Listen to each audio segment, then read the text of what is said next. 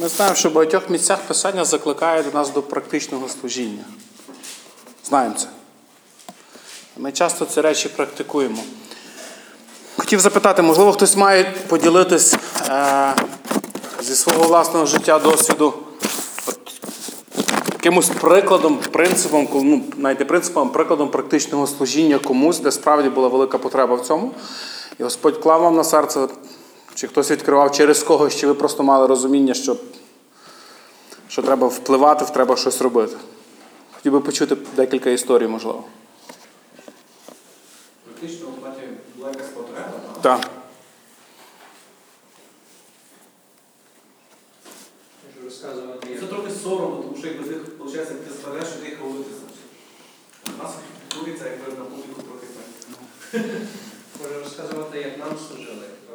Е, Ні, ви почули питання. Нам Я не знаю. Ти сказав, що, що, що ми зробили. А я, кажу, як, що нам зробили. Я можу розказувати. ні. А тут питання якраз, що ми зробили. Ти хочеш, щоб ми хвалилися? Чому ні? дозволите задати питання. Чому ні? Наше життя складається з практичних, з практичних речей. І я вірю, якщо ви зрілі християни, це практика вашого життя. Е, Ви, ви навчені, ви вмієте розрізняти. Ви не можете просто проходити поряд там, де є потреба. Ви Я відгукуєтесь. можу сказати, це три що в мене було. Просто за тиждень нема проблем. Е, Якщо їздив на закупи, відповідно, в мене теж ще хвора, вона вже старша людина, і там люди не дуже якби, ну, ті родичі допомагають. Я їй там мішок е, моркви, там всякі такі фрукти, овочі. Ну, щоб вона могла, якби, щоб вони мали що мати. Ну, ну. Угу. Їм тяжко носити це, так? Потім, коли я їду на роботу, я підбираю людей, які стоять мерзну, чекають автобус на Скільки береш за проїзд? Я беру, деколи люди е, тискають, деколи я знаходжу між дверима якісь купюри, коли мою машину, але я не беру гроші. І що не було? Ага, е, почався курс і ну, це, як це, по дорослий ноутбук, яким, якого я- дуже люблю, але я їй подарував. Угу. Ще. Я напевно е, не пам'ятаю, чи до цього, чи минулого, це минулої суботи, чи щось таке. Е, Я перший раз за довгий час поговорила зі своєю бабцею. І це ніби невелика річ, особливо для мене, але просто коли ти знаєш, що вона вже і так сердиться, що ти з нею вже там, не знаю, півроку не говориш по таке, то ти вже думаєш, ну добре, ще півроку не поговорю, бо вже і так немає куди далі, ну, як тягнути. А з нею говорив тато, і я така кажу, ну дай там трубку, і я спробую принаймні з нею поговорити. І вона мені там почала розповідати про свою молодість, про своїх студентів, учнів, взагалі про якісь такі штуки. І я там собі стою, там прибираю, ну ніби корисно час проводжу і паралельно з нею. І для мене це невелика річ, але це такий вихід з зони комфорту, тому що очікуєш почути, о, чому ти ніколи не дзвониш, а тут а тут мене від цього не почула. І вона була дуже задоволена, звичайно, сказала, приїжджай. Це вже крок номер два приї- приїхати туди. Добре. Дякую. Ще. Що я бачу, що треба допомагати в організації молодіжки і по всім дзвонював. Декілька проблем. Цього року наша церква кілька сімей і людей приєдналися до потреби і вгадали зготувати вечерю для наших улюблених Слави і Олени. Угу. Після Руслана, е, у нас кілька було сімей, які їм вечері і привозили. Напевно, було б добре ще раз Але бачите, ну, виходить, ми можемо говорити про те, що робимо. Ну, воно Та так коли- за межі комфорту Воно виносить за межі комфорту, але насправді ми можемо про це говорити. І я вам хочу сказати більше, дорога царка, це нормально про ці речі говорити. Але ми до цього повернемося трошки пізніше, просто ну, тримайте увагу на цьому. Ми продовжуємо досліджувати дії апостолів. І сьогоднішня наша тема це проповідь фактично Петра і Івана в храмі, коли вони зробили це чудо. Ми пам'ятаємо цю історію. Це дії апостолів, третій розділ. Е, Вони по дорозі в храм вони зустріли чоловіка, який був немічний, і він просив завжди кошти. Оце ну, з цього життя його складалось. Ми живемо зараз трошки в кращому суспільстві, що люди, які мають певні обмеження, все ж таки якось більш ну, можуть зорганізувати щось робити, чимось займатися. Десь суспільство працює, відкриваються різні центри, реабілітаційні, ще щось, щоб люди почували себе менш більш комфортно, потрібно. В той час єдине, що може робити немічна людина, це просити кошти, бо інакше він просто помре з голоду. Це реальність. І ось коли вони зустрічають цього чоловіка, це, ну, на це місце писання дуже часто проповідується. Чому? Тому що воно таке яскраве. Апостол каже: «Е, срібла не маю, золота не маю, но що маю, дай, встай і йди. Ну, справді чудо. Я знаю молодих християн, які приходять, читають, вони хочуть це. Я знаю тих, які пробували практикувати це навіть робити. Ну, щось ніхто не вставав і не йшов. Це було трошки смішно зі сторони виглядало, як вони заставляли немічних кривих людей, людину з короткою ногою, в нього коротка на сантиметра три нога просто вроджена. І він його проголошує, все топає ногами, і чоловік пішов і каже, давай, давай, давай, нічого не сталося. Не став руками розвів, каже, ну тобі віри бракло, просто все нормально. Але ідея сьогодні не про це. Ідея сьогоднішнього нашого з вами спілкування ось саме ця річ, про яку проповідували, про яку говорили апостоли. Тому що після цієї події, що вони зробили, фактично люди на них дивилися як на чудотворців, як на чуть ви не Боги. І ось 12-го вірша ми читаємо, апостол починає говорити до народу. І побачивши це, промовив Петро до народу: мужі ізраїльські, чого ви дивуєтесь цим, та чого ви на нас позираєте, так ніби те, що він ходить, ми зробили своєю силою чи благочестям. Для мене дуже улюблений вірш. Тому що це вірш про Божу ласку, про Божу благодать. Це вірш про те, що самі від себе ми не маємо що дати людям. І це правда. Це вірш, який розкладає повністю на дрібні молекули всі доктрини про те, що ми маємо якусь владу надприродню, можемо її практикувати самі по собі, грубо кажучи, всупереч волі Божій. Тому що апостол він робить на це акцент. Але я би хотів почати трошки з іншого взагалі, тому що ми, пам'ятаєте, ідея в тому, що ми по діях апостолах проходимо і вчимось, от як жила перша церква, про що вони проповідували. Я би хотів почати, що їхня проповідь почалась не тут. Їхня проповідь почалася, як на мене, з першого вірша. А Петро і Іван на 9 годину молитви йшли разом в храм. Цікава річ. Двоє людей, які народжені від Духа Святого, двоє людей, з яких Ісус фактично зняв закон, зняв оце ярмо, як ми часто називаємо, вони на 9 годину йдуть в храм. Тому що о 9 годині в храмі молитва. Як було ще до народження Ісуса Христа, як було з того часу, як храм був відновлений. Тричі в день. Самі набожні євреї, то вони тричі в день навіть були. Це 12, це 9, 12 і 3, здається. Тричі на день. Не сказано про Петра і Івана, що вони теж тричі на день ходили, не мали більше чим зайнятися. Ну, послухайте, 9 година зранку, коли в храмі відбувається молитва, цих двоє людей, новозавітніх людей, звільнені від будь-якого закону, які прийняли Божу благодать, вони йдуть в храм і вони моляться. Я думаю, це була проповідь їхнім життям.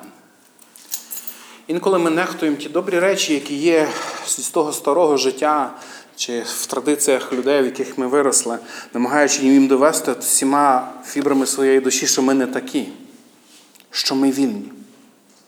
Що мотивувало Івана Петра бути там? Подумай. Чому вони пішли? Може, краще було піти в іншу сторону, там, де люди, можливо, проповідувати, можливо, ще щось робити. Діяльності в їхньому житті було достатньо. Але мене вражає те, що ці люди вони знаходять час для того, щоб бути з Богом. І вони не соромляться бути з народом. Вони не соромляться бути в тому місці, де моляться тому Богу, в якого вони вірять. Це проповідь. Апостол Павло він пише до церкви, пояснюючи те, що ми з вами, друзі, ми лист Христа. От подумайте про це. Подумайте, що не тільки люди чують те, що вони говорять, вони читають нас кожен день. От вони бачать нас. Вони бачать, як ми живемо, як ми реагуємо, що для нас важливо, що для нас не є настільки важливо, просто як опція. Що таке опція? Це можливість. Це не обов'язково. Може бути, може не бути. Я не одну розмову мав з батьками підлітків, коли батьки намагалися зі мною говорити, знаєте про що? Щоб я якось переконав їхніх молодих дітей, їхніх юних дітей в тому, що ходити з Богом це класно, церква це класно, молодіжний клуб це класно. І вже аж так просили, щоб я з ними і час особистий мав, десь наставляв ще щось. Знаєте, чого бракувало? Бракувало того, що в житті цих батьків церква Бог це опція. Вони можуть бути, можуть не бути. У них особисто все нормально. І ми говорили з ними довший час про те, що, друзі, ви зрозумієте, я є, мене немає, раз в тиждень максимум. Діти бачать вас кожен день. І якщо діти бачать, що у вашому житті це не важливо, це може бути, може не бути, то діти наслідують своїх батьків. Вони будуть так жити, вони будуть так поступати. Цього вони навчаться в вас. І знаєте, ніякий вплив зовні сильно нічого не змінить. Якщо не будуть бачити вони в вас ось цього вогню, ось цього бажання за Богом. Це те, чого я навчився у апостолів. Не нехтувати тої можливості, коли народ Божий збирається, щоб чути Бога, щоб бути з Богом. Чому, коли народ Божий збирається? Тому що я особисто вірю в те, що Господь задумав церкву як спільноту, церкву як місце, де через багатьох Він буде говорити, промовляти, навчати. Мені здається, в цьому різницю між сучасними нашими університетами, семінаріями, е- іншими навчальними закладами, де є просто професор і лапух. Вибачте за порівняння. Ну, Професор все знає, і він все може розказати. Ти сиди вчи звідси і до це. Інколи в церквах це практикується, на мою думку, це кардинально неправильно. Тому що в серці кожного з нас живе Дух Святий. І Бог промовляє через нас. Бог задумав церкву як тіло, коли ми можемо наставляти, утішати один одного тою потіхою, яку Бог дав в наші серця. Це те ж саме, що пише Павло в посланні до Коринтян. Ми не можемо своїм чимось потішити. Нас немає. Ми як від себе починаємо потішати, то зразу можна повертатися до книги Йова, де ті друзі були потішники, пам'ятаєте? Так бідного Йова потішило, що він пошкодував про день, який народився. Ми уподобляємося їм, коли від себе намагаємося щось потішати. Це правда. Бо мертвий, крім смерті, нічого не може дати. Ми по своїй суті мертві в гріхах. Божа благодать воскрешає нас. І ми не можемо дати слова життя, бо в нас їх немає. Вони є в нього. І ми можемо говорити про ту Божу благодать, про те життя, яке Він дає. Тому я дуже ціную можливість, коли церква збирається разом. Коли ми можемо провести час, поспілкуватись, будь-що подивитись, почитати, потішитись один одним. В моїй асоціації це життя церкви, пам'ятаєте, дії апостолів. І всі віруючі були де? Вкупі. Оце слово мені дуже імпонує. Тому що вкупі це отак. Це не по поличках.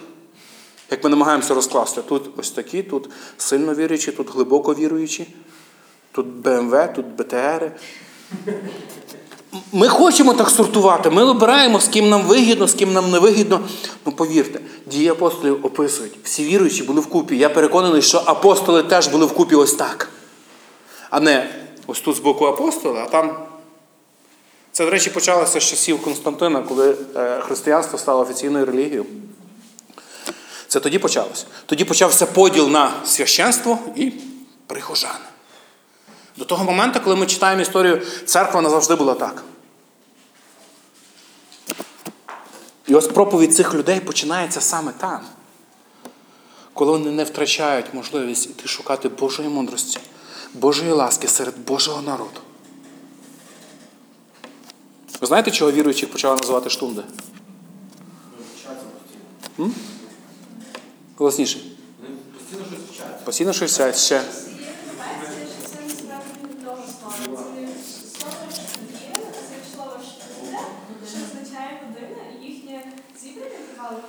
Амінь. Але не тільки зібрання тривало годину. Вони мали певний час і години, коли вони ходили молитись. І їх ніхто не міг зупинити. Вони розбиралися разом і казали, друзі, в нас зараз молитва. Ми молимось. По принципу Даниїла, можливо, інших людей.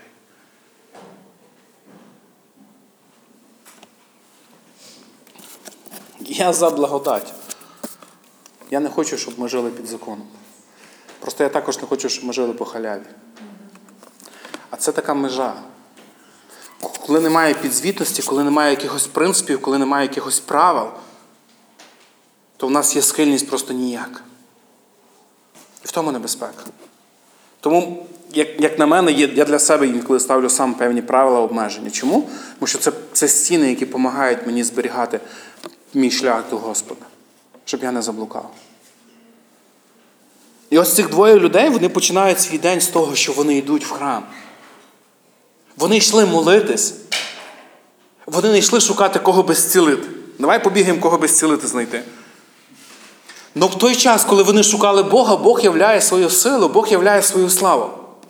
Івангелія від Марка, 16 розділ, де Бог дає повеління церкві, пам'ятаєте, він каже, що ви ви підете, і будете проповідувати Євангелію, будете навчати, і вас будуть супроводжувати.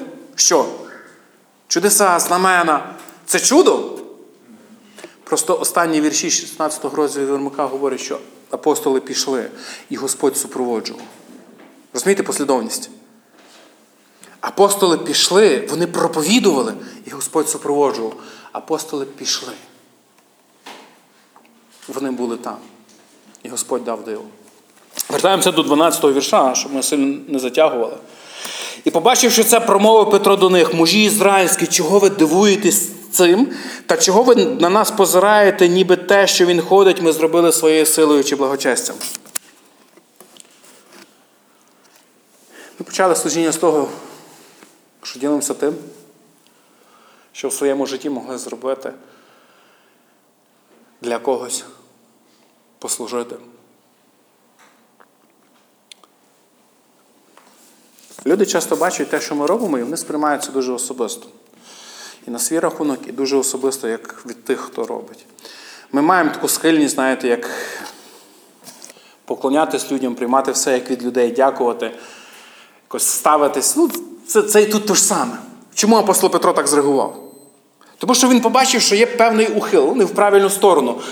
Апостол точно знав, що це не від нього. Бо він за собою не зауважив такої звички ходити по вулиці, просто зцілювати когось, ну коли йому заманеться. Значить, це не його. Він молився, молився до кого? До Господа. Господь дав результат. І апостол Петро намагається фокус змінити з себе на кого? На того, хто це дав. Тому що далі по контексту, коли ми читаємо, він читає про смерть і про Воскресіння Ісуса Христа. Це те, що Він проповідує, це Євангелія. В мене виникає питання. Чи зможемо ми змінити фокус з себе на нього? Пам'ятаєте, ми говорили, що це нормально говорити про те, що робиться в моєму житті. Питання фокусу. Питання, на кому я зупиню.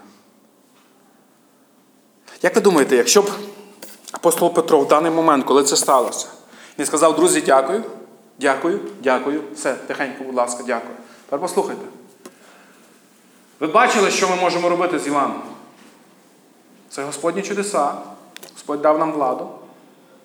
Завтра, о 9 ранку, вже не тут в храмі, старий завіт вже все. А у нас в Еклесія. Приходьте, в нас буде зібрання. І ви почуєте, і ви побачите. Народ би прийшов, не це, не харизматично. він просто не харизмат був. Він всі не знав, що таке можливо. Я думаю, що народ би прийшов, тому що це певне диво, це є ті, хто роблять чудеса. Пам'ятаєте, за Христом багато ходили, коли Він чудеса робив.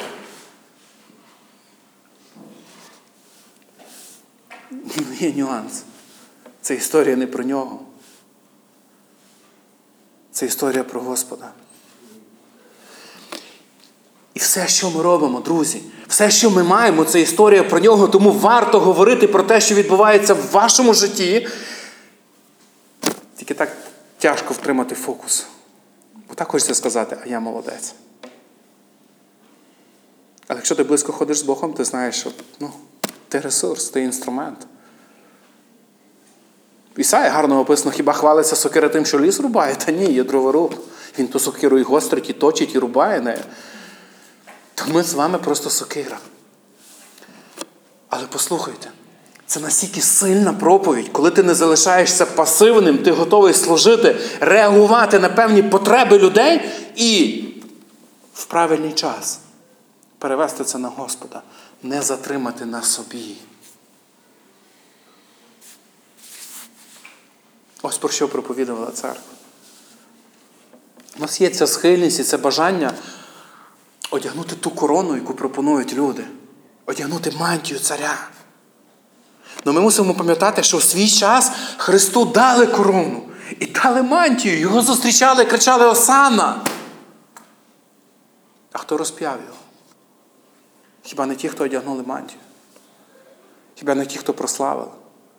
Так завжди буде, друзі. Ми можемо зібрати славу від людей, і люди в певний час будуть нас коренувати. Вони будуть нам сильно дякувати, що ми їм допомагаємо, що ми їм служимо, ми їм життя врятували. Ну послухайте, ці ж люди розіпнуть. Тому що це люди. Нічого не змінилося за дві тисячі років. Якщо Христа розп'яли, то й нас розіпнуть. Це хибний шлях.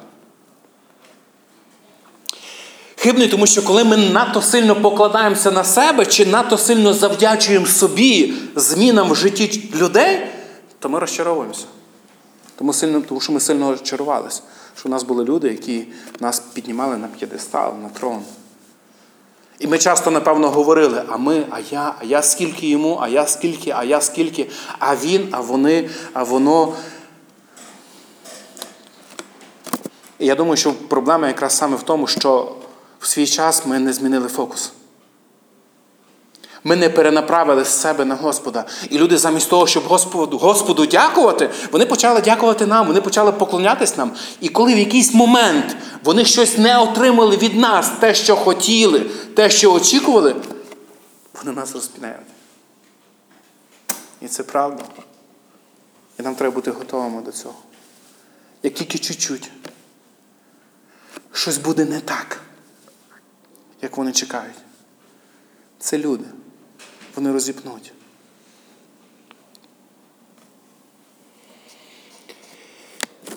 Не своїми ділами, не своїми і своїм благочестям. Це слово благочестя, тому що воно перекладається як поклоніння Богу, як правильне розуміння, правильне відношення до Бога.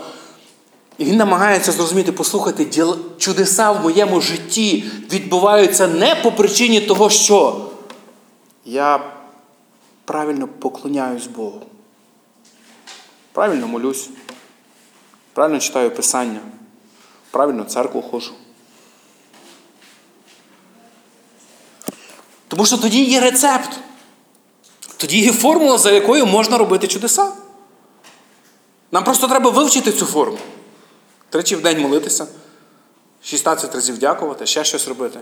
І тоді воно має запрацювати. Але апостол каже, друзі, це не те. Ви, ви не зрозуміли суть. Бог по своїй милості і благодаті, коли Він виявляє бажання, Він являє чудеса знамена своєю силою, не я. Наша відповідальність бути готовим. Господи, працюй. Наша відповідальність бути як Ісая в час, коли Господь питає, хто піде для нас, Він каже, ось я, пошли мене. Я готовий. А чи будуть, чи не будуть чудеса, ми не знаємо, це не від нас. Ми недавно їздили ну, в Тернопіль в середу. Вмічається один проект, є сім'я, які мають багато діток, десь приблизно 10 дітей, там діти з інвалідністю, колясочники різні, там дуже важка ситуація. І знаєте, я побачив такий нюанс за собою зразу.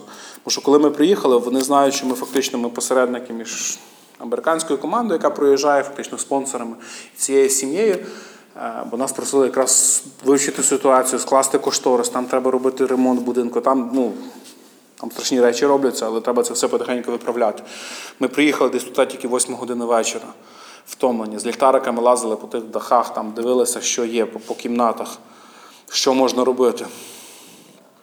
Я десь бачу вставлення цих людей ну, до мене, яке відношення, знаєте, як до директора, який зараз приїхав все порішає.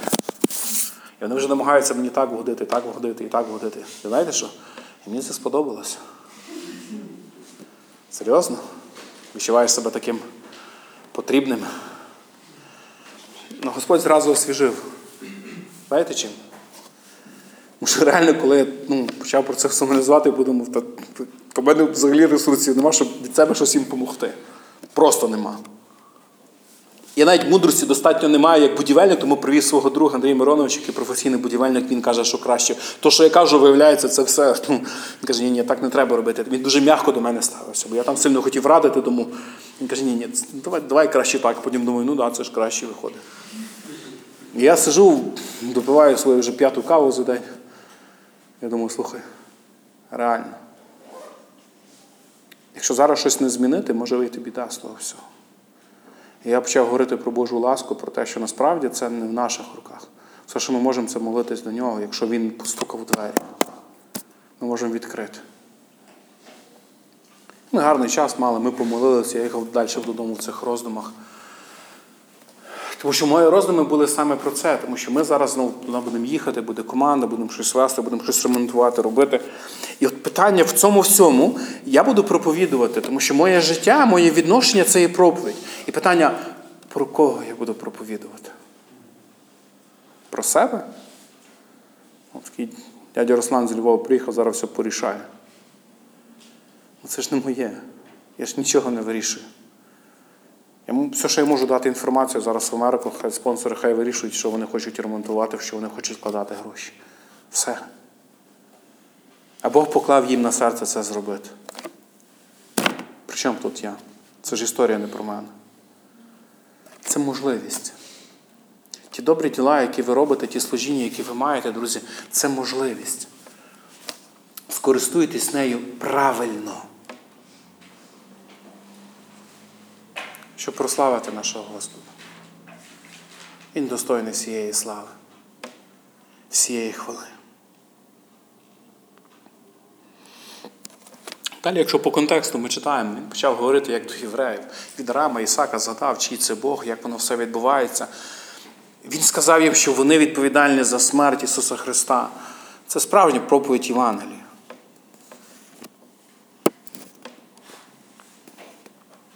Але те, що найбільше, я думаю, з цього тексту, це перший вірш, те, як вони проповідали своїм життям.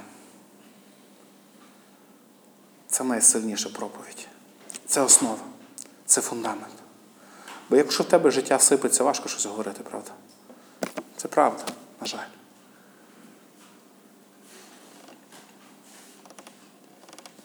Ті апостолів, другий розділ говорить про те, що церква мала милість людей. Бо багато людей, які жили біля церкви, вони дотикались до церкви, вони бачили, як жила церква, не тільки ззовні, а зсередини. Бо те, що відбувається зараз у нас тут, друзі, це все рівно зовні. Це неділя.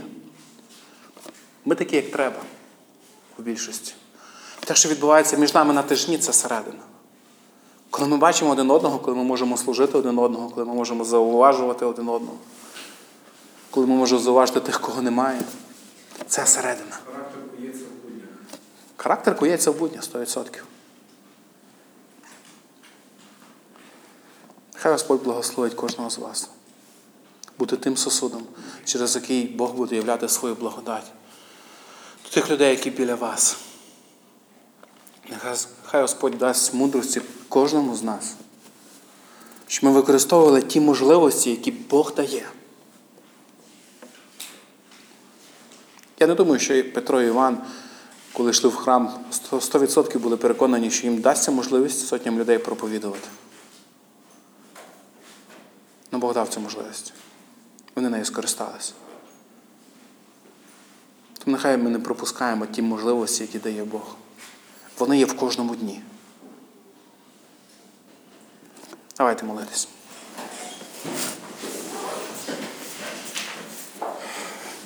Батько наш Небесний Господь. Дякуємо за ту благодать, Боже, яку Ти даруєш кожному з нас по милості своїй, Господи. Дякуємо за те, Боже, що в свій час Ти знайшов нас, привів до своєї благодаті, тримаєш нас кожен день. Дякую за те, що підбадьорюєш нас Духом Святим. Дякую за те, що маємо можливість збиратись разом, навіть тішитись один одним. Є за що славити, є за що дякувати, є за що благословляти Тебе, Господь. Молимо сім'я ім'я Ісуса Христа. Амінь.